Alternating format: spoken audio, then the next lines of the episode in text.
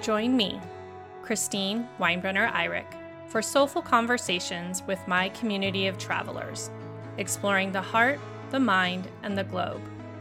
We might all agree that we are missing travel right now. These conversations highlight what tourism really means for the world. Soul of Travel honors the passion and dedication of the people making a positive impact in tourism. In each episode, you'll hear the story of industry professionals and seasoned travelers who know travel is more than a vacation. It is an opportunity for personal awareness, and it is a vehicle for change. We are thought leaders, action takers, and heart centered change makers. This is the soul of travel. In this episode of Soul of Travel, I'm speaking with Dr. Emily Thomas, an associate professor in philosophy at Durham University. She obtained her PhD from the University of Cambridge and has published widely on the history of philosophy, especially the topics of space and time. Her most recent book is The Meaning of Travel Philosophers Abroad.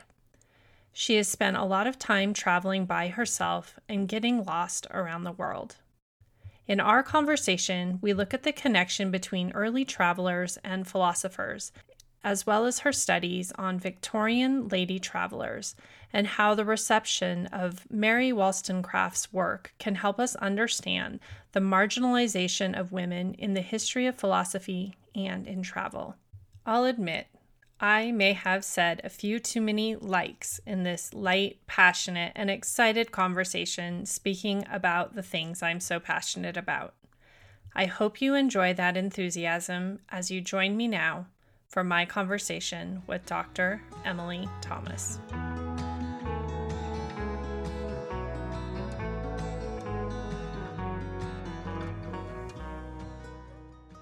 Good morning and welcome to Soul of Travel Voices of Women. This season, we're focusing on all of the amazing women in this space of travel and creating a space for conversation. Today, I'm really excited to be talking to Dr. Emily Thomas of Durham University, and she's also the author of The Meaning of Travel Philosophers Abroad. And I go into this conversation knowing full well I already want to spend like six hours talking with you. And so I'm going to edit and also already hope that strategically I can bring you back to talk about the things that I know we're not going to talk about today. Um, um, and I, uh, in researching and um, preparing for this conversation, I, I came a- across the um, I guess, goal of yours to move philosophy kind of out of academia into more mainstream conversations. And so I'm really excited about um, that this is a space for that to happen.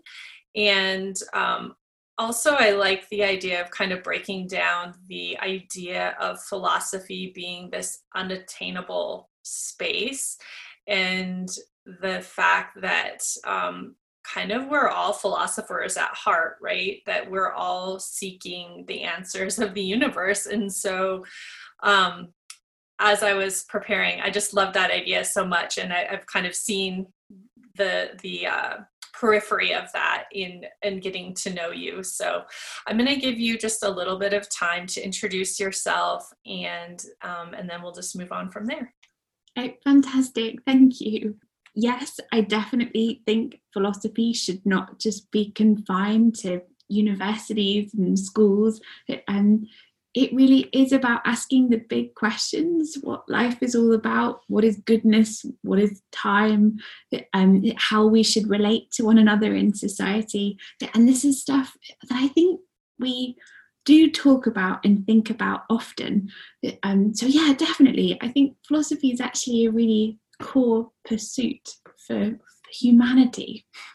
That's a really big statement, but I'm going to stick with it. Um, so I do do philosophy in a university. Um, it, uh, I mostly work on history of philosophy, and, and I like working on the biggest questions that there are. So, particularly stuff like what is the nature of reality? What are space and time? That's so amazing to me. And I, I come from it from both sides like that seems impossible. And yet why would you spend your time thinking about anything else? Yes i agree. And and i immediately am like oh i want to read everything about it. Like this just um, was a catalyst to that researcher part of my mind.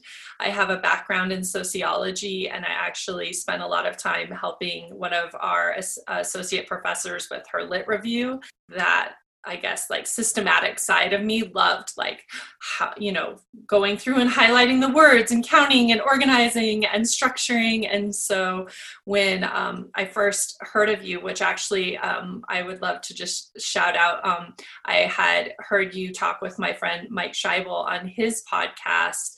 And um, I, I just was so excited to like combine like this really kind of like regimented academic perspective of something that for me has always been like real freeing and loose and like uh, it seems contradictory and yet like when you examine it closer it so goes hand in hand so i loved that about um, connecting with you and your story and your book. Oh, I, I'm really glad to hear that. I think that's brilliant.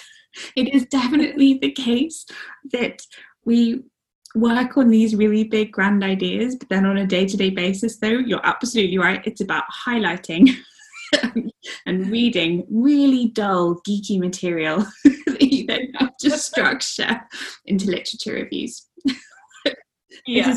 I mean it, it's interesting the process like it, it seems and again like it seems unobtainable but when you look at the starting point uh, as something like that like really if you have the patience anybody could like start out on that road and and uh, explore something that's interesting to them and see what else people have already talked about thought about and then that like that triggers your own perception.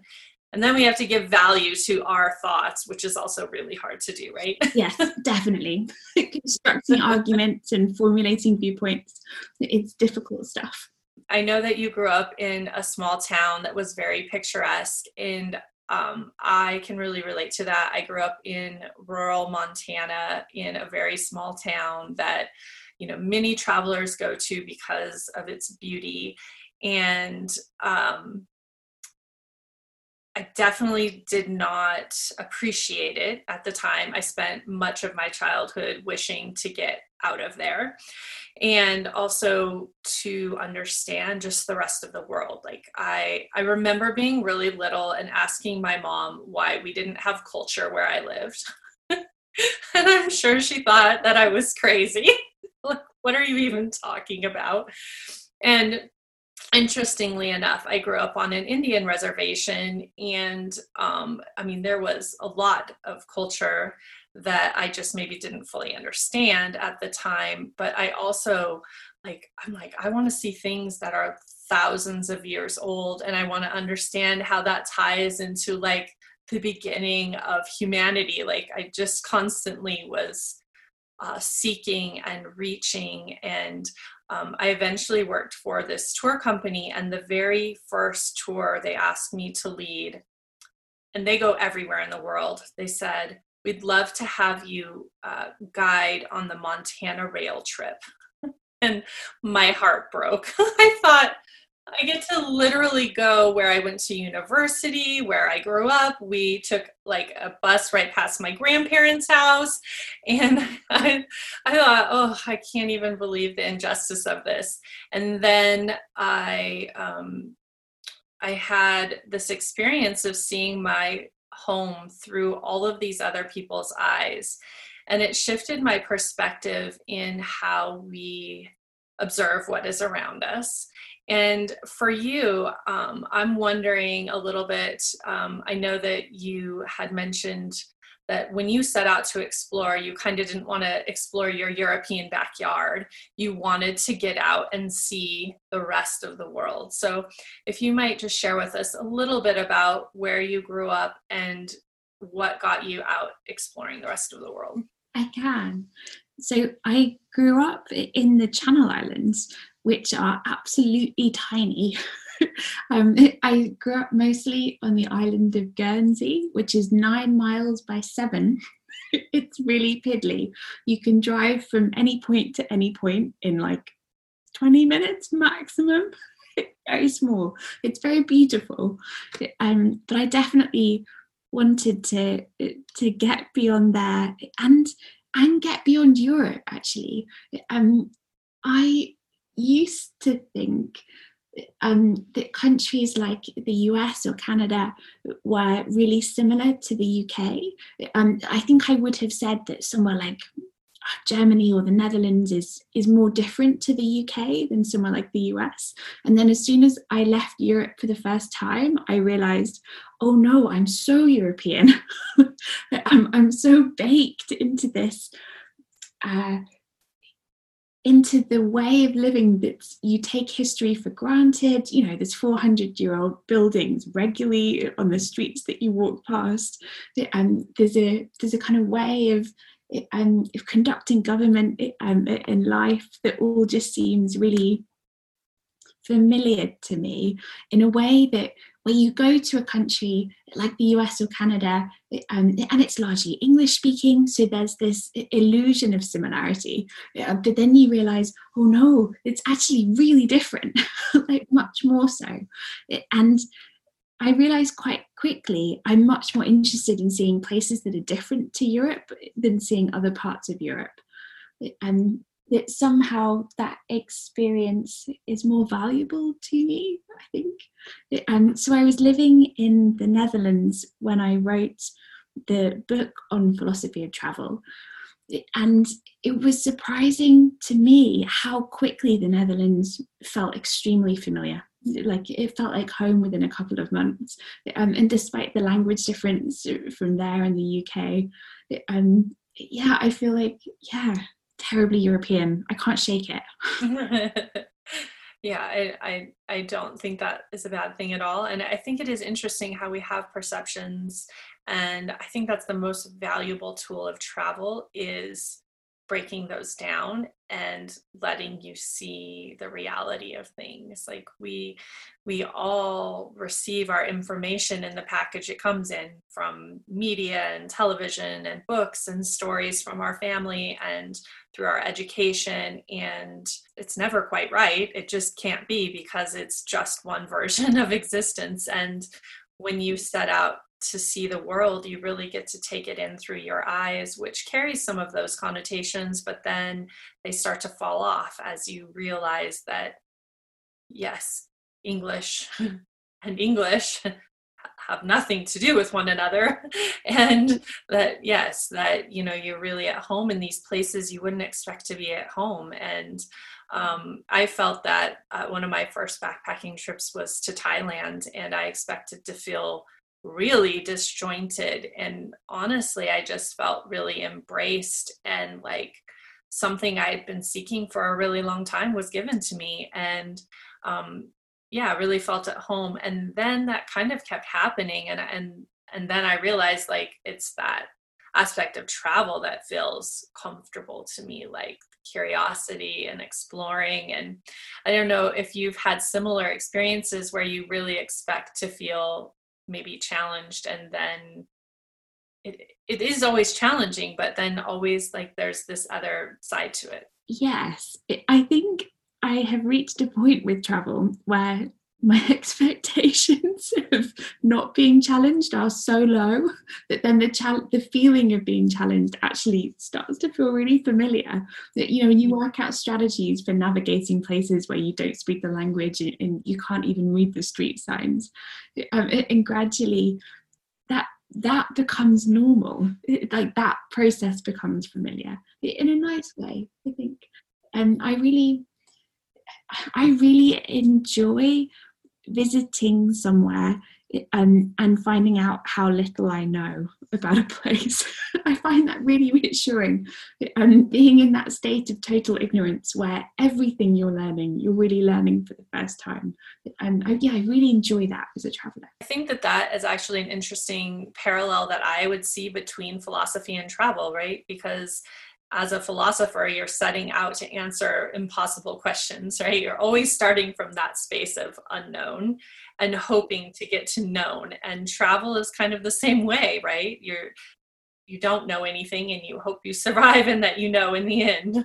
So um it's like yeah, I feel yeah, like the experiences of both are really similar and that's that's something I love so much in thinking about this was like starting with how could philosophy and travel be so intertwined? And um, i i'm just curious for you what what helped you to bring those two things together? I mean you you love both but what made the connection to write the book about the two together? There was no clear impetus. It felt like writing the book was something uh, completely unintentional. I was working on other things. I finished this big project, um, and then I kind of had a bit of a, a lull in my research um, into incredibly geeky topics about space and time. Um, and sudden, suddenly, I was like, ah, I wonder what philosophy said about travel. And before I quite knew what I was doing, it, I began doing lots of research into it and finding what philosophers have said about travel, looking for connections between philosophy and travel. And I wasn't certain I would find anything, um, but actually, it, I found lots. Um, and then one of the things that you've mentioned there, this this unknown that they have in common, they're both fascinated by it and it's i think it goes even deeper than wanting to move from the unknown to the known. I think a lot of what philosophy and travel are doing is trying to map out new places and new areas of thought that we didn't even know exist before. So when the explorer um, climbs that last mountain or looks behind that last moon, they don't even know what unknown regions they're going to find there. Um, and it's almost about saying, ah, here's this whole new place that's completely unknown. um, someone needs to head into it. And I think philosophers do the same. So when you look at questions like, um, what is goodness? What is time? These questions haven't been around forever. Someone had to ask them for the first time. And when they asked those questions, they were mapping out a whole new area of unknown thought. And I think because they share this fascination with the unknown, that has led a lot of philosophers to compare their philosophical inquiries to journeys. Um, so you have some really lovely um, passages, for example, um, in David Hume's Treatise of Human Nature, where it, it's a really skeptical work. He's questioning everything that people think they know about the world. And about halfway through the book, he compares himself to a man who's been shipwrecked on rocks and he's looking out to sea, wondering whether it's safe for him to put forth into the unknown again. Um, so I think yeah, I actually think philosophy and travel are really deeply connected by this theme. Yeah, I agree. I, I really felt that curiosity was a, a common thread, um, and uh, and seeking and searching, and also like there's this kind of romantic notion around both things, right? Like there's the romantic notion of philosophy, which you've kind of debunked with all of our highlighting. yeah, true. and the romantic notion of travel. And um, I, I just think that that's kind of what lures people into both spaces and kind of what we what we seek and so i, I think that that is really interesting um, I, I want to talk a little bit about in looking at the reviews for the meaning of travel. I loved this thought that said, um, This is the finest kind of travel, not just across continents, but through time, space, and our infinite minds. The journey is the joy. Um, for me, that resonated really strongly because I kind of see travel as something that doesn't only happen when we go somewhere and so like we can journey in our mind we can journey in our heart we can journey within ourselves and so similar to what you were saying it's that idea of journey um, that ties those two things together. And so, um, and also a lot of people, I think uh, we were talking a little before we hopped on here, but we, um, when we're really kind of in this creative space and this curious space, we end up wearing all these hats that go with each curiosity. And then all of a sudden, we're sitting here with this pile of things that we're interested in. And kind of, I'm guessing, like you were like, hmm, travel, philosophy, feminism, where do women stand in all of this? And you were like, can I make this into something? and then this like beautiful thing happens and um, I, I just love that about people who are open to that like we're not seeking a label to like to fit into a category we need to fit into. And so then it gives us freedom to create something unique. So I really love that you have all of these things that you're really interested in and they become a part of this project. And um, for you, what I mean, as it unfolded, so you're researching, you're finding these connections, you're starting to realize this is a thing. Uh, where did it go from there? Like, how did you move forward? actually the moving forward was the hard part i ended up in this situation where I had lots and lots of material. So I, I, you know, I found all these connections. I found all these philosophers who had what I thought were like big important things to say about travel, um, but it was all a kind of mess because no one had really worked on philosophical issues in travel in a systematic way before. Um, there was no obvious guide to how I should like move through them or and um, so I ended up I guess creating a narrative and um, so I think that philosophers got really interested in travel in the 16th century age of discovery, um, which makes sense given that I'm working on Western philosophy and that that's when Europeans suddenly began sailing all their ships all over the world and they're bringing home these travel tales. And philosophers get caught up in the excitement of travel, just like the rest of Europe is really. You know, they're human beings, they're part of European society. And I think they begin asking these questions what can travel tell us about the world? And what can philosophy say about travel? What kind of pursuit is this? Um, and so slowly I began constructing a narrative that running from the 16th century towards the present day, at looking at the way that philosophy and travel have kind of uh, met on various issues and then they wander apart for a little while and then they come back together again. So I work in philosophy um, uh, there's no reason why you should know this. Um, but although there have been women philosophers throughout history, um, they've largely been ignored. Um, so, on most undergraduate philosophy courses, you wouldn't learn about women philosophers prior to the mid 20th century, say. Um, and I certainly had the impression when I was a student that that's just how it was that women entered philosophy maybe in like the 1930s and um, and that's when it got going but of course that's not the case at all women philosophers have been around since the pre-socratics in the age of plato and aristotle and that's something that as an academic I've been really sensitive to. And of course, there are these huge parallels in travel.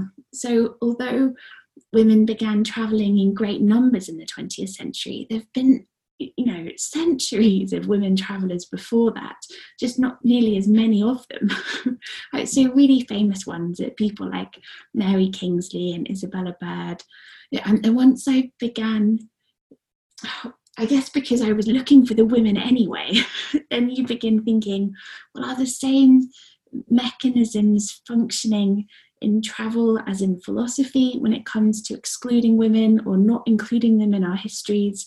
And the answers of course are yes. Yeah that um that was another thing that came up for me as i was um learning more about you. And i thought oh my gosh like she has that same nudge that I kept getting. I remember being in um, middle school probably, and we had a report we needed to write on World War One, and like my first thought was, oh yes, I'm going to write about women in World War One and I go to the library ready to find all of these books and this wealth of knowledge on all the great things women did in this time. And you know, there's the history section and the World War One section, and there's this book that has like four pages on women in World War One. And I thought, this can't be right. And then World War II came around the next year, and I march into the library, and I'm sure the librarian was just like hiding from me because she knew it was coming.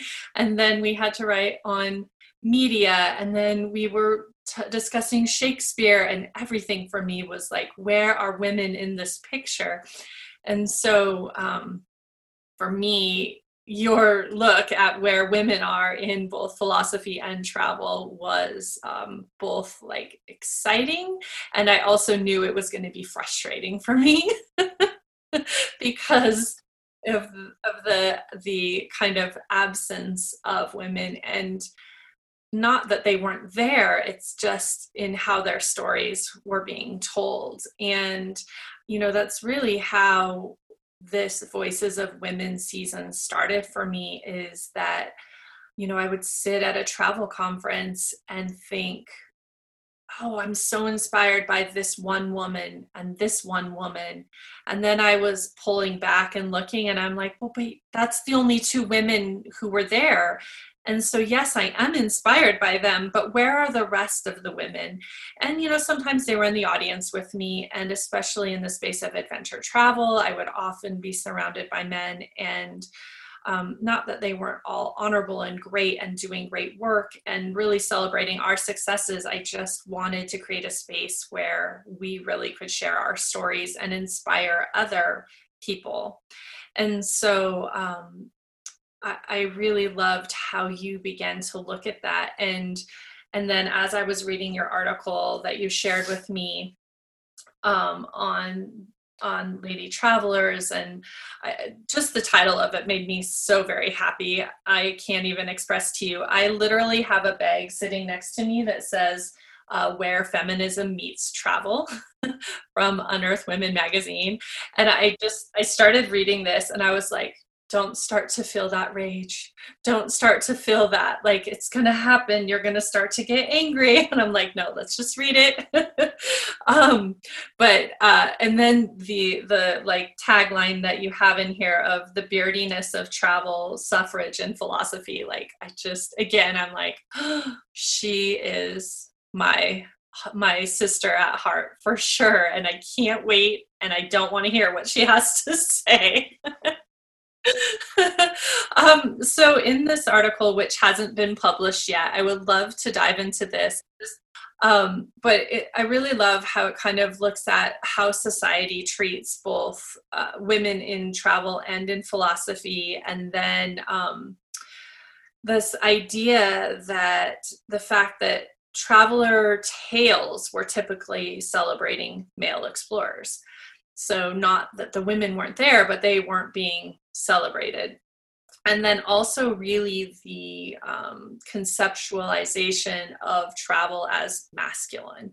And so, even if a woman wanted to step into that space, she had to step into that space as masculine, which obviously parallels so many things in our current world, um, which is also why I really loved this. And then that women who were in travel were also then portrayed as masculine and then that contrast when you found these women were actually feminine and how uncomfortable that made people. And so um, I would love to just kind of talk through this portion of your research and what you've been finding and also um, when it when it would say that travelers were uh, when they were women travelers they were exceptional and my mind is like exceptional yay they're amazing. And it really means they were exceptional in that they were the exception and they were the only ones who could really understand. They were lucky enough to have the mind that could you know think philosophically or step into this travel. So I know I just laid out about a million things for us to talk about, but if you could just kind of unwrap some of that for us. I can. yeah, absolutely. Um, okay, so so in philosophy, um, something that uh, feminist philosophers are quite interested in is the way that ideas can become associated with a gender.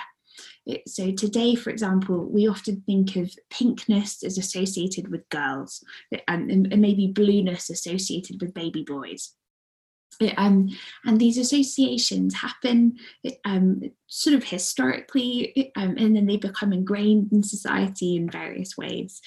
And lots of researchers have argued compellingly, I think, that travel is associated with men if you look at the history of travel, if you just Google lists of famous travelers or lists of historical explorers, they're almost all men.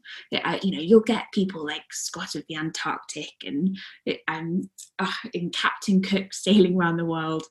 Um, like it's such a history of men, um, and philosophy is exactly the same. if you ask anyone on the street to name a philosopher, they will almost certainly name a man. Uh, Plato, Aristotle, Descartes, Kant, these are exactly um, the names that you're going to get.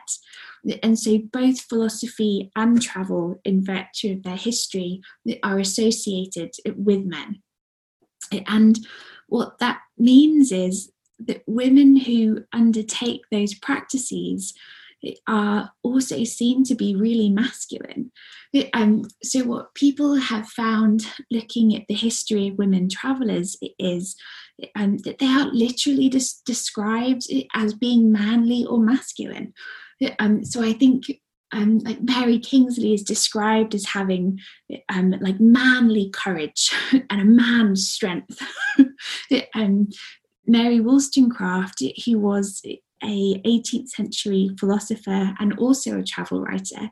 Um, in reviews of her travel book, A Short Residence um, in Sweden, Norway, and Denmark, um, the reviews literally say things like, um, oh, this lady traveller has a masculine mind. um, you know, uh, they really praise her, um, yeah, her manly courage for, for wandering around these places. Um, and what this does is create the impression that regular women can't do these things. In order to do travel or do philosophy, and um, you have to be exceptional. And really, by exceptional, they mean like a man. Um, so it's only very manly women who will succeed because if you're a feminine woman, of course, you just won't be able to. Um, and so that led to these perceptions of these women as being really masculine. And then what you get is people who've read their travel books or their philosophy, when they meet them for the first time, they're suddenly astonished that they're meeting these, you know, perhaps sort of uh, very sort of pretty, feminine, petite women, um, and you have astonishing statements. Um, there was a writer who met Mary Kingsley for the first time and he talked about how he expected to meet someone sort of broad shouldered and sturdy. Um, and instead she's this tiny bird like woman with a very sweet face. Um, and so this contrast between the way they were portrayed and then the way they were perceived um, it leads to various issues. And what these women often ended up doing was trying to stress how feminine they really were. So, with when it comes to, um, especially with lady women explorers, um, they pay a lot of attention to what they're wearing in their travel books. Um, and they want to stress that, yes, I'm traveling and exploring around the world, but I'm not doing it in trousers.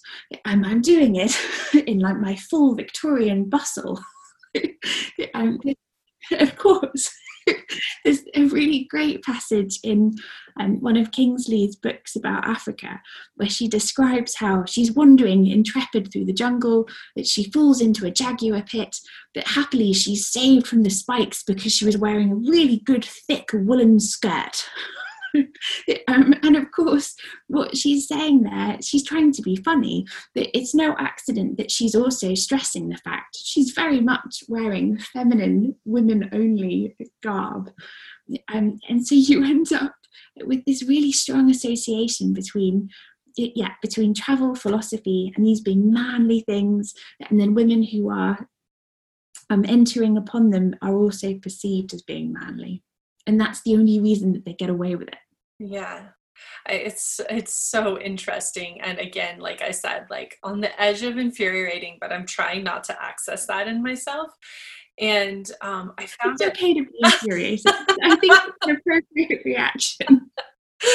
I um I, I also just thought it was so interesting how then kind of building upon that is where these women then came back and they really um, rejected these feminist movements and particularly the suffrage movement and um, i just I wonder, like, in part, was it only to save face and to create this image? Or did they really feel this way?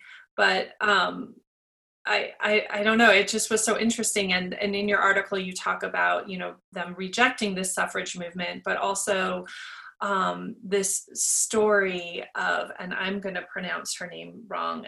Uh, Wollstonecraft. Is that how you say it? Yeah, Wollstonecraft. Okay. Yeah. Okay. I, really, I did it. Right. I was like, wow, all of a sudden, I'm sure this is going to happen right now. That she was really this leader and a cautionary tale. Like she couldn't just be a leader. She couldn't be this one paving the way.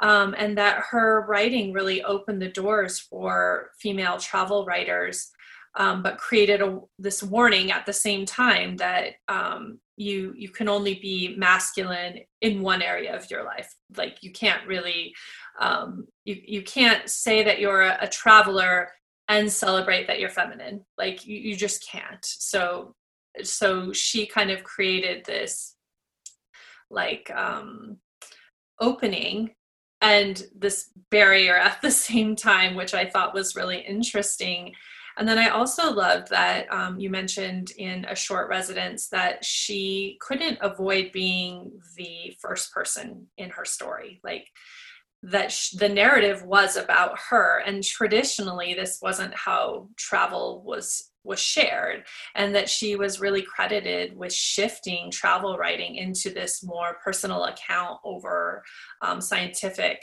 documentation so she's a really really important historical figure who is shunned really for being herself. So I would love for you to just talk a little bit about that as well. I can definitely do that. um, so Mary Wollstonecraft um, grew up um, in England and she initially became known as a feminist philosopher. So she published in the 1780s um, this book called A Vindication of the Rights of Women. And, and it's a long book essentially arguing that men and women should have the same rights. Um, and of course, back in the 18th century, they really don't have the same rights. I mean, women can't earn all kinds of livings. Um, generally, women are educated to a much younger age than men are. You know, women can't own property unless they're widowed. Like there's a whole, is in society was very different back then. And, and she's arguing that you know women should be able to own property and have whatever jobs they like that they should even be able to participate in government which was really radical at the time so she becomes known as this feminist philosopher which already is really unusual for a woman to be publishing philosophy. Um, but it's kind of tolerated actually. The reviews of her book are fairly positive. Um, people take it okay. A few years later, she goes abroad to Scandinavia, travels around Sweden, Norway, and Denmark. And while she's there, she writes a travel book about it. And again, this was really, really unusual for a woman to do. So there had been a few travel books published by women before the 18th century, um, but not many. So one study estimates that there were maybe 20 published in Europe before before 1800, which is just teeny tiny. And so it was a really unusual thing that she was doing. Right? But again, it was received fairly positively. And she was called masculine repeatedly in the book reviews, um, but they kind of liked the two books. And then what happens after she dies is that her husband published some memoirs about her that reveal details of her life that were really shocking to, to um, sort of 18th century Europe. So it revealed the fact that she hadn't actually been married to her first husband. There had been some suicide attempts and, and then suddenly she's just vilified by the press. Um, there are magazine articles written about her that she becomes her character is used in novels and poetry. Um, she's held up as this cautionary tale, really explicitly. This is what happens when a woman becomes too masculine. Um, and I mean, people literally say that. Mm-hmm. they accuse her of, um, of being unsexed, of not being a woman, um, of lacking feminine instincts. Um, and you get the really strong impression that um, people think she just did one male thing too many. Maybe if she'd stuck to just doing philosophy or just doing travel, she would have gotten away with it. But the fact that she did both, people just couldn't hold back. and, and they argue, you know, because of these masculine characteristics, this is what led to her ruin. Um, this is why um, we're all entitled to really hate Mary Wollstonecraft. And, and what's astonishing is that this continues right up until the 20th century. Um, I actually recently read a book review published in 1970 where um, they describe her as being like silly and meddlesome. And I mean, it's really vitriolic, and the sort of hatred that's poured on top of her. And so when it comes to women travelers after Wollstonecraft, what you find is um, almost none of them are interested in feminist issues. And in fact, um, a strong subset of them, including people like Kingsley and Bird and Gertrude Bell, um, are actively anti suffragist. So in the late 19th century, you have all these movements going on where people are saying, you know, maybe women really should have the vote now. maybe that would be a useful thing. Um, and you have these female explorers who you would imagine to be kind of strong, powerful, progressive figures who are actively using their platform to reject um, women having the vote. It, uh, you know, there, there's this wonderful line from um, from one of them. He says, uh, "I absolutely don't think women should have the vote. Um, I wouldn't use it if I have one. I should be terribly bored of the whole thing." think, gosh. And so the question is, why is it that these otherwise powerful women are so anti feminist. Um, and one explanation um, is that the suffragettes were seen as being really masculine for wanting to engage in politics. Right? So, in exactly the same way that women travelers and women philosophers are described as masculine, so are the suffragettes. Um, and just like the women travelers, the suffragettes tried to counter that by wearing really delicate feminine clothing. you know, they're trying to stress no, we really are women, despite the fact that we're trying to engage in politics. And, and so you might think these Victorian women explorers were worried um, they it's one thing to travel, but it would be another thing to do politics as well. Um, that we just shouldn't do more than one male thing. And, and I think that the cautionary tale of Wollstonecraft is very much playing in the background here, and because the vilification of Wollstonecraft just went on for decades. I mean, right through the 18th and 19th centuries. And I think these women travelers were really conscious of, of just not doing what she did. It's fine that they're traveling, but they don't want to do feminist philosophy or politics as well. They just want to leave it be so interesting and i i think too of just some interviews i've even heard recently with women who are uh, for me, I idolize them as explorers. And um, one woman, uh, Kelly Edwards, I remember her telling a story of showing up to, she's a pilot, and showing up to pick up her airplane, you know, in some rural, dust, you know, middle of nowhere, maybe in Africa, let's say. And the people there saying, like, well, we'll just wait until your pilot gets here. Yes, that's fine. And and of course her name also happens to be kelly right? So the confusion could overlap and you know i am the pilot. And if you see her she's very feminine and um it's the same almost the same response right? Like that just can't possibly be you because you're a woman and you're feminine and you couldn't possibly be flying this plane from you know here to there by yourself. And um, you would think that we would have dropped that narrative by now. And it's just yeah. so interesting how it's almost as strong as ever. And I was even thinking about when I travel that one of the things I really do to ensure I'm safe is to like be less feminine, right? I, I wear long slacks, I cover my skin, I might pull my hair back and wear a hat and and like I mean, contrary to they were like making sure they were very feminine so they weren't deemed masculine, eh, you know, we kind of are still fitting into that mold to be an explorer and to be showing up in the world this way. And so um, I think that's part of why I was so rattled by this article is because I would I would like to think that this history is in the past, and yet it's it's lingering here and and is again is kind of the the premise of this of this platform and this conversation and this space to maybe kind of honor i feel like uh, my next book tote needs to be like you know uh, wollstonecraft is like my hero or something. Like i want to honor and celebrate this path that she forged and to kind of break down this cautionary tale like we can be women and we can be travelers and we can be like leading the way and um so yeah i i just I mean, the, the happy ending of Wollstonecraft now, I guess, is that by the mid 20th century, her reputation was rehabilitated. Yes. um, so people really began to see, oh no, she really was very important for feminism. Yeah, um, and now um, as you said, uh, there are various bits of research showing how it, her, she was really one of the pioneers of this new style of travel writing, writing in the first person, making it personal. Um, so that's good.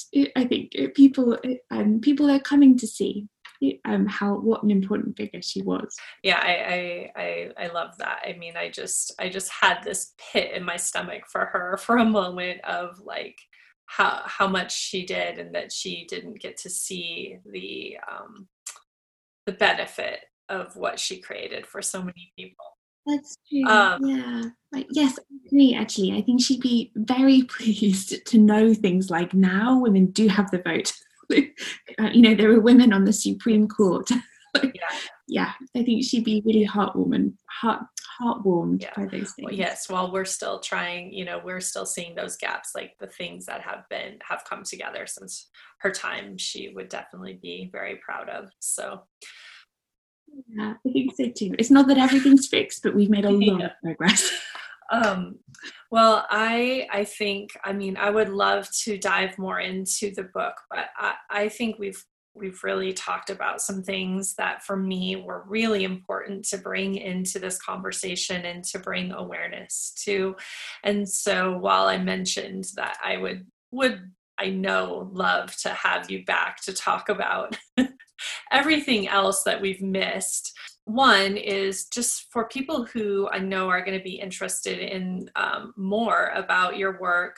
Um, where can they find? I know your book is available both in book form and on in Audible, but if they want to learn more about that and if you want to um, share where your article is going to be published, um, I would love to give you the space to do that.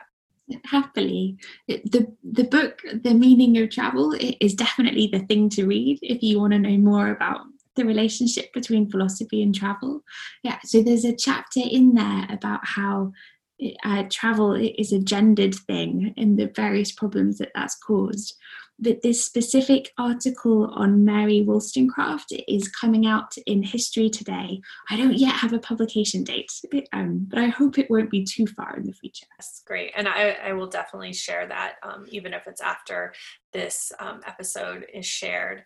Um, so, just to end, the rapid fire questions are just for my listeners to get a little bit of a better sense of you, which we didn't really get to. I mean, we got to really understand your work in this way, but you as a traveler didn't, we didn't get there as much, which again, that's where I would love to bring you back for another conversation.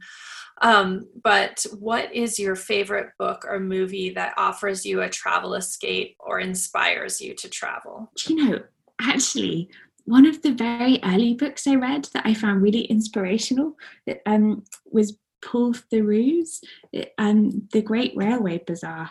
I absolutely loved that. Um, what is always in your suitcase or your backpack when you travel? I'm one of the plastic bag backpackers who thinks that it's really useful if everything in a suitcase is packed in individual plastic bags. I'm not sure how useful it really is when it comes to packing. Um, I'm really one of those people. Yeah. Other than that, it's just the regular boring stuff, clothes and shampoo. Yeah, perhaps one monsoon too many. I've had that experience of unpacking. A lot of books, actually. So back in the days before Kindles, um, I would always have maybe three or four books to swap at backpacker shelves. I'm a fast reader, so I have to have a lot of books to keep me going on train journeys. I, I relate. Um, what has been your favorite destination? Antarctica, for sure, actually. It's really, for me, it was like being on the surface of another planet. Um, and I'd read Sara Wheeler's Terra Incognita before I visited. Um, so I think I visited with this whole awareness of the of the history and the, especially the science dimension to the continent. Um, the idea of preserving an entire landmass for science, I think, really caught my imagination. In addition to just how strange it is as a place, it's definitely been, yeah, the, the most spectacular place I've been. I think. Uh, where do you still long to visit? So many places. the lockdown is really sad, frankly. And I've been to, I think, seven or eight countries in Africa, but there's like 60 more. I'd like to see a lot more of that continent. Um, I'd also like to see more of the Middle East, frankly. It, um, it can be really beautiful um, as well as the fascinating history. And I'd like to see, yeah, a lot more of that. And I hope that the virus will allow us to do that in the not too distant future. I, I agree. And I also agree on both those destinations. Like I've just had so much my most magical experiences both in the Middle East and in Africa. So yes, I, I concur. Um, what do you eat that immediately connects you to a place you've been? Actually, um, that's a really good question do you know, I feel like a lot of the things I've eaten when I've been traveling would be impossible to recreate. Like, I'm not really sure what's been in them. It's been strange bowls of stew with things bobbing, and you just hope for the best. I think Asian cuisine is always very distinctive. And what I really miss is Indian vegetarian food. Um, I found in the UK it's really hard to get good Indian vegetarian food. It actually, it, yeah, there's one vegetarian dish on the menu and it's just not the same. You really got to go to like parts of London which have the specialist restaurant. Um, who, and this is a good question for you, who was the person that inspired or encouraged you to set out and explore the world? Ah, that is good. Um, actually books i think just a little bit of a sad answer perhaps. Um, but yeah reading lots of books about travel it um, really gave me a thirst for it. And then as soon as you do some you realize oh this is really doable. I can do more. And then the addiction begins. Yeah i love making travel achievable for as many people as possible. So yes i think i agree. It takes one step and then you realize that you really can do it. Yeah yeah Um, if you could take an adventure, again, a great one with you for you, with one person, fictional or real, alive or past, who would it be? I think I would pick someone who would be entertaining. It's, it's, it's, someone like Montaigne, actually. He's a philosopher, he's profound, but he's also very funny. Um, his essays are brilliant um, and they're insightful and thoughtful. I think he'd be a good traveling companion. Well, thank you so much. I have just enjoyed so much um, the experience of getting to know you through preparing to speak to you, um, having this conversation, and um, sharing your work. I feel like so many people will be inspired to read your book and to kind of just think about things in a different way. Um, and to know that um, philosophy and travel really are available to everyone. And so I appreciate you creating the space for that awareness to happen and for being here to share this with all of my listeners. Oh, thank you. It's been a pleasure to be here.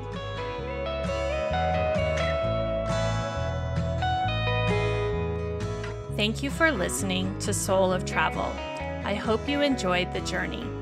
If this sounds like your community, welcome I'm so happy to connect with you. You can find more about the ways you can be a part of the Soul of Travel and Lotus Sojourn community at www.lotussojourns.com. Here, you can find out more about Soul of Travel and my guests. You can also find the Lotus Sojourns I Guide for Women, as well as my current book, Sojourn, offering an opportunity to explore your heart, mind, and the world through the pages of books specially selected to create a unique journey. You can find me on Facebook at Lotus Sojourns and join our community, the Lotus Sojourns Collective, or follow me on Instagram, either at Lotus Sojourns or Soul of Travel Podcast. Join the Lotus Sojourns mailing list. I look forward to getting to know you and hopefully hear your story.